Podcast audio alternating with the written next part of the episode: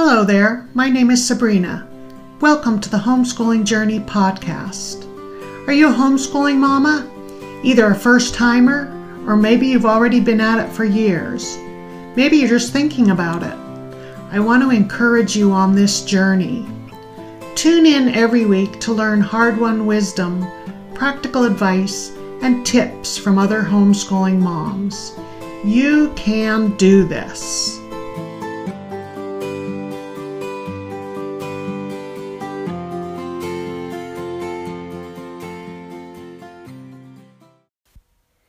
Welcome back to the Homeschooling Journey podcast. Today will be short, but I just wanted to talk about something that happens without us even really thinking about it, but which is so valuable and essential in the raising of our children. And that is those beautiful teachable moments that arise spontaneously during our ordinary days. And what made me think about this was an incident a couple days ago as I was driving home from the store with my teenage daughter. The traffic was heavy. It is Christmas time after all. As we approached a busy intersection, traffic whizzing by, a car a couple lanes over sputtered and died. I remarked to my daughter, Yikes! Look at those poor people. What an awful place to have your car die.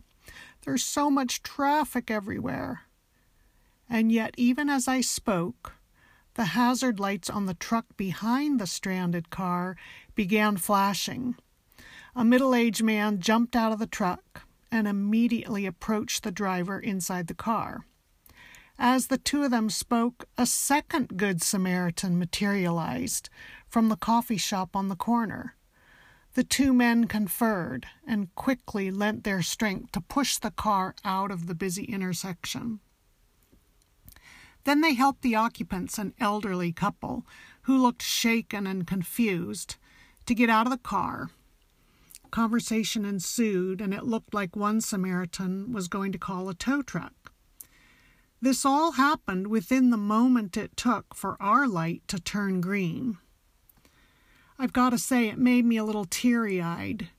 To see the basic decency and goodness of others unfold before your eyes can be really moving, especially with so much fear, brokenness, and division in our world. Without even thinking, I said to my daughter, That's what I love about men. They see a job to be done and they just do it. They don't even they don't even think about it. They just spring into action if there's a need. I love that.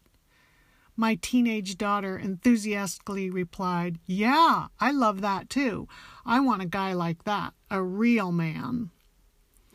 As we continued on, we talked about the differing and complementary strengths that men and women have, and about how sad it is that in this day and age, some men don't know how much we appreciate them. About how there's so much focus on, quote, toxic masculinity, unquote, that the very idea of masculinity itself is often belittled and even trashed. We talked about guys we know who say that they don't know what's expected of them, that they want to be gentle, gentlemen, to open a door for a woman, for example, but they feel conflicted because such actions have often been ridiculed as being patronizing.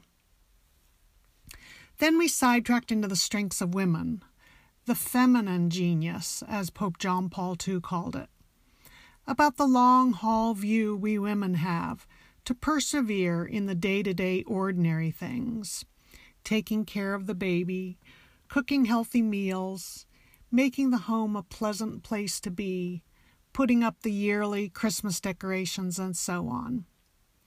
Anyway, the point I'm trying to make with all of this is that a small and random incident in our ordinary day became a spontaneous teachable moment for my daughter and me, and even more importantly, a precious time of heart to heart connection between us. One of the things I love most about homeschooling is that we get to do life together with our kids 24 7. We are given the luxury of time during these years to engage in profound conversations and interactions with them.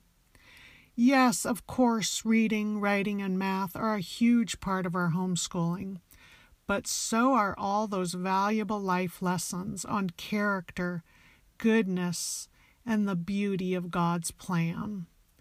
Let's recognize and be grateful today for those teachable moments.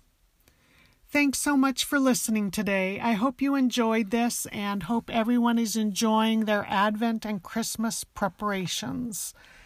Don't forget to leave a rating or a review if you're on Apple Podcast and share this with a friend.